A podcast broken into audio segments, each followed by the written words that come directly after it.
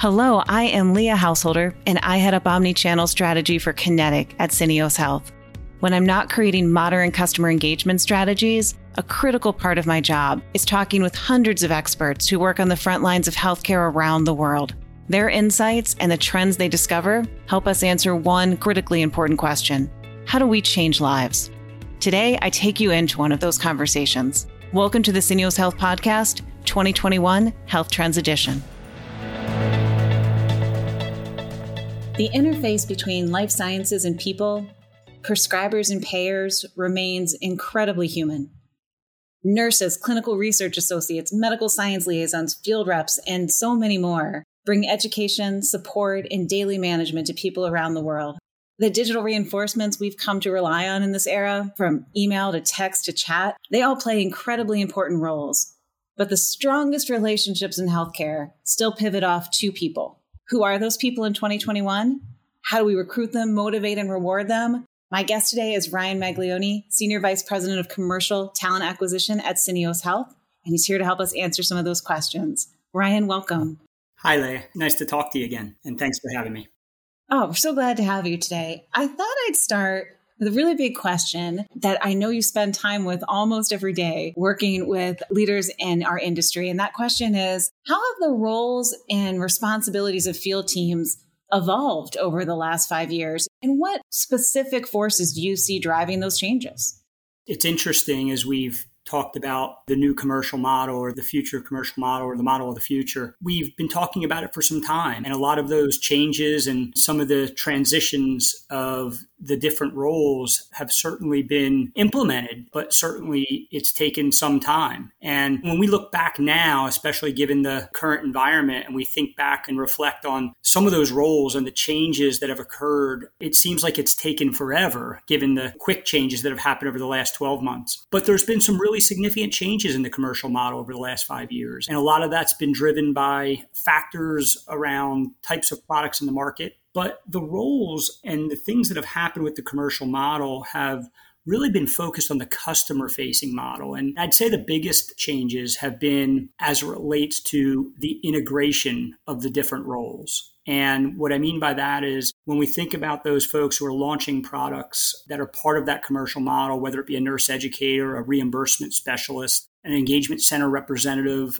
those folks have all been integrated in a way through CRM, through technology to work together to embrace each other's responsibility and make sure that the value is brought across the platform of commercial, or I should say customer facing folks over the last five years. That's probably been the biggest change to what we're doing today.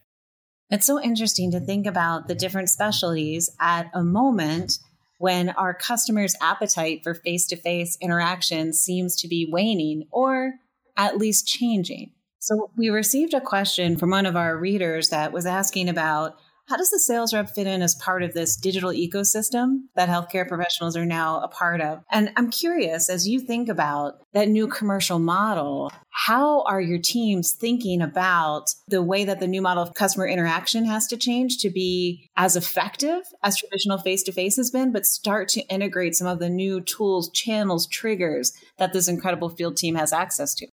I think that's been the most expedited thing over the last 12 months. The new commercial model has been underway for some time. And a big part of that, looking around the corner five years ago or so, was the digital aspect of that model. But the last 12 months have accelerated that. But here's what we've learned we learned that you just can't turn on technology and expect everyone to use it and it be effective. And what we've realized, and it's really a matter of do we have the right talent and do we have it in a way that's utilizing the technologies in a way that's meaningful and brings value to the practice, the account, or the specific HCP, and potentially the patient. So, at the end of the day, what we believe has happened, and when we think about the sales representative in this role, we're starting to see where it's been successful. They've become, if you will, the orchestrator of all the different methods and channels and knowing what switch to turn on when for that physician or that account, whether that's an engagement center, whether it's digital marketing or the pulling in of resources like a reimbursement specialist, whether it's virtual or in person. This sales representative has really become the orchestrator of all of those different pieces because they are the nucleus of interaction with that account.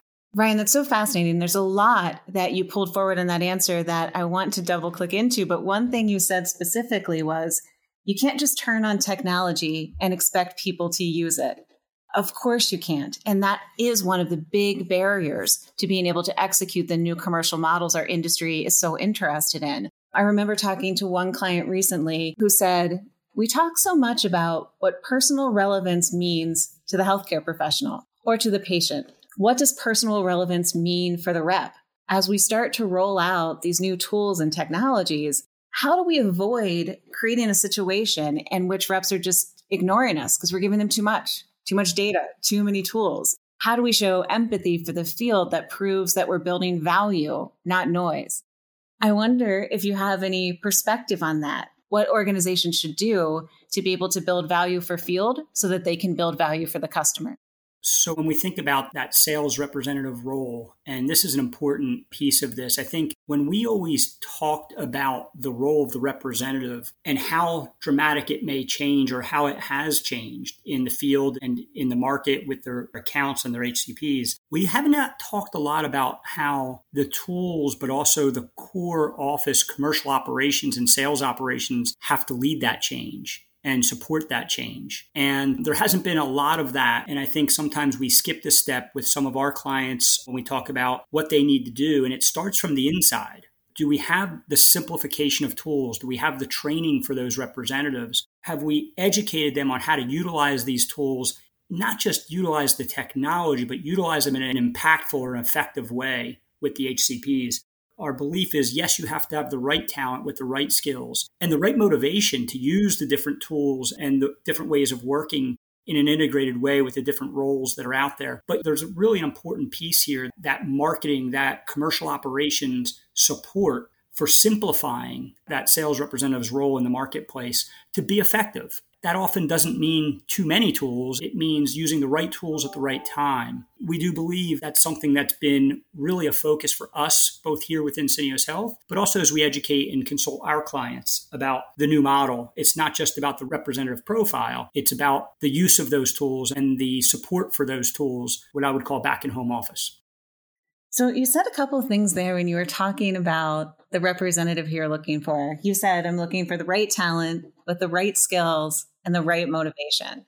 How do you profile that today? What does the right talent, the right skills, the right motivation look like? I haven't even ever heard that thought before of the right motivation. With regards to a lot of our conversations with clients today, and, and especially over the last couple of years, a lot of the conversations start with we're evolving our model and we need your help. Often that conversation goes directly to profile of the talent, whether that's the MSL or that's the nurse educator, anything in market access or related areas of customer facing roles. Sales representatives, one of the primary ones that we talk about the revision or the evolution of that profile. But it's really about competencies. We will talk with our clients about what they're trying to achieve, what we see in the new commercial model, and what it takes to be successful. And then we back out those core competencies, continuous learning is a critical one. The folks that we're looking for today are folks who understand managing a territory versus messaging to an audience. And that's really important. It's really seeing the bigger picture. It's someone who understands marketing, someone who understands the different triggers, what prospective targets and HCPs and accounts might require of them. We talk a lot about the local ecosystem for that representative or that region or that district, but sometimes it gets even more targeted than that. And do these representatives understand how to observe, evaluate, what that physician or that office may need that might be different than the office that's just down the road. And that's really what it's been about when we think about representative profiles. We're thinking about folks who are more than just messengers. They certainly can still sell clinically. They're educated in the marketplace. They understand market access. But do they understand how to run a business? And that business is understanding what the needs are of that client that they're targeting for what their needs might be to sell value and to bring value to that office, depending on what that situation is. I can imagine how you might screen a seasoned candidate with those questions. How do you recruit for maybe some of the more junior representatives in the field to be able to start to profile that they are moving toward having that right talent, right skills, right motivation without as much evidence as maybe someone with a longer resume? Yeah, oftentimes we hear from clients that, well, if they've been in part of the historic sales model in pharmaceuticals, maybe they won't be effective in this new model. And we don't think that's true. And, and we've actually proven that it's not because it truly is about the competencies and the behavioral competencies, the motivations about what they are looking to do, what they are capable of doing not what they've been asked to do in the past. And so that's been an interesting learning for us over the last couple of years as we build out competency models for the new commercial model. We find that there's a percentage of current pharmaceutical representatives that have these competencies, these motivations are going to be as successful as someone who's maybe never worked in this field before. It's not as if because they've done it a certain way for a certain period of time, they can't do this now. But our focus is really around whether they be new grads or folks who have not been in the industry, but they've been in sales or they've been in the pharma industry. It's a true focus on the competencies versus the experiences. I would add one thing. A big part of what we are looking for is capabilities around use of technology. Now, it's much more evolved than just plugging in your call for the day into the CRM system. It's the use of the tool to deliver messaging, to do follow up, to call on other integrated resources within the commercial model. So we are looking at assessing that and we are finding that other sales types have utilized technology in a much more robust way to bring value to their clients. My last point on that will be we're creating new talent pools that we never targets before for the pharmaceutical industry to build out that pipeline of talent that might be best suited for the new model. Fascinating.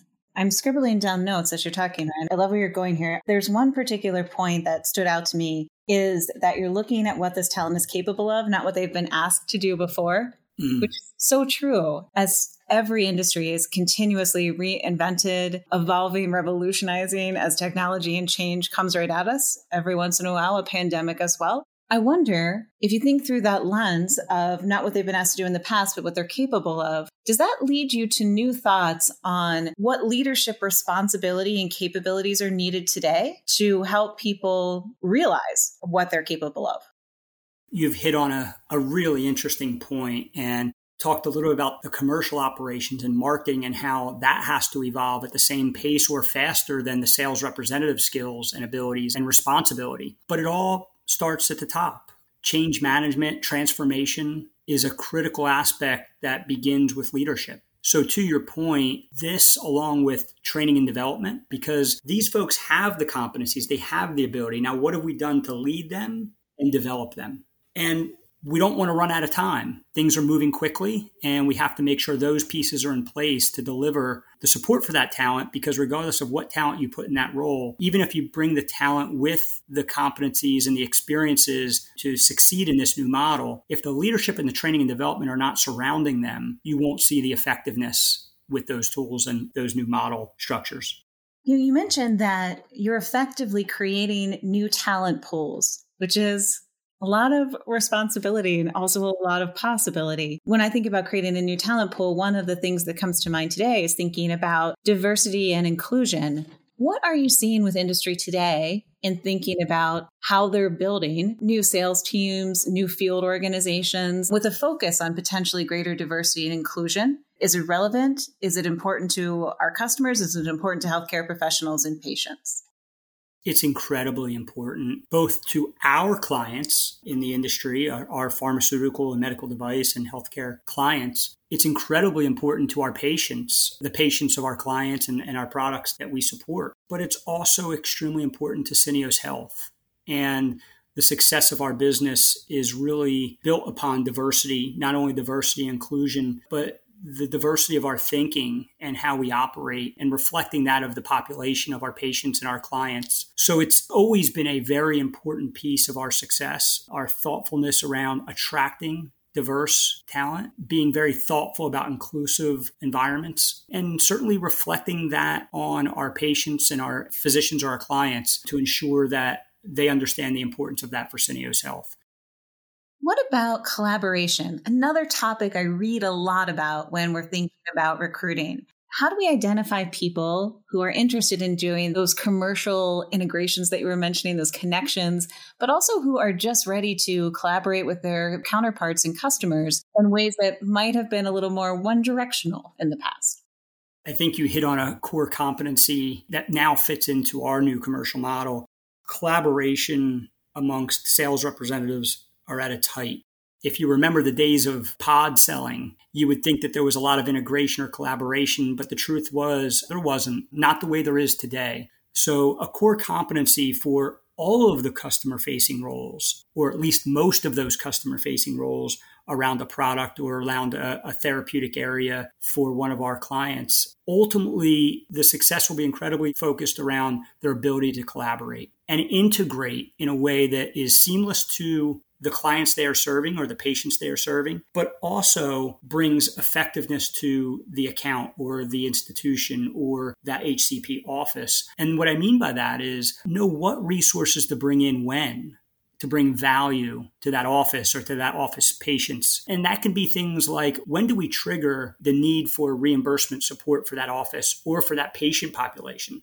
In that office? When do we trigger support for education and potentially even health economics conversations? That is a really important role. That's been something I think over the last several years as we've really added a lot of different complex customer facing roles. We've learned to do that very well, but it's only becoming more important. So there's what we've learned and there's what we need to learn. Last serious question, and then maybe one more before you go. If you were to look into the future, different lens now than the strategies that we're executing today. If you were to look into the future, what do you think the biggest challenge will be in hiring field teams a year from now? The focus for us, and I think it goes back to the number one factor for success when we think about our sales representatives and hiring a team to launch a product, is have we not only hired the right representatives based on what I would call the new competency models that are critical to success. You know, listen, for every product could be different, and that's important to know.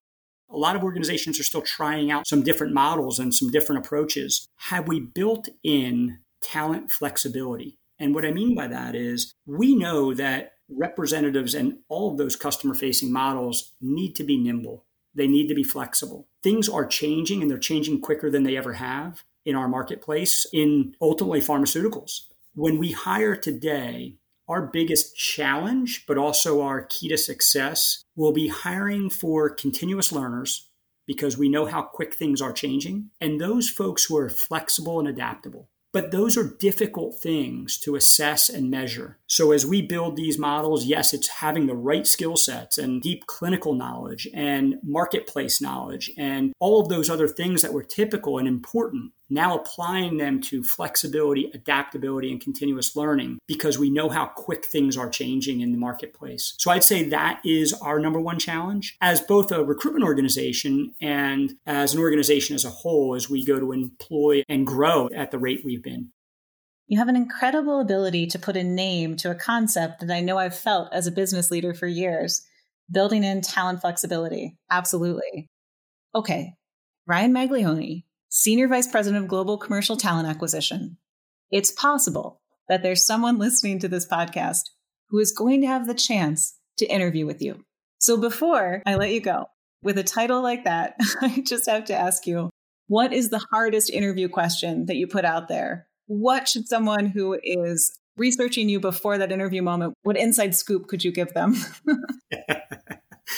Uh, wow. So I'm going to have a little fun with this one, but it is certainly a true statement I'm going to make. At the end of every interview with a candidate, I will ask the question if you must have one hesitation about this role, what would it be? Oh. And there's no, I don't have one. It's what is the most likely hesitation then that you would have? I always have a lot of fun with that one because I get to see folks, they want to back out of that question because no one ever wants to have a hesitation about a role. But I love to hear the honesty that comes out around a hesitation about a role that I might be interviewing them for. Well, I think that is a great place to stop. Ryan, thank you so much for your time today. It was so enlightening. We appreciate it. Leigh, thank you. Great to speak with you. That's all for today's episode of the Syneos Health Podcast. To learn more about our 2021 health trends, visit trends.health. Or if you have comments, suggestions, ideas, or just want to talk about a particular challenge at your life sciences company, please email us at podcast at syneoshealth.com. I've been your host, Leigh Householder, and we'll talk more again next time.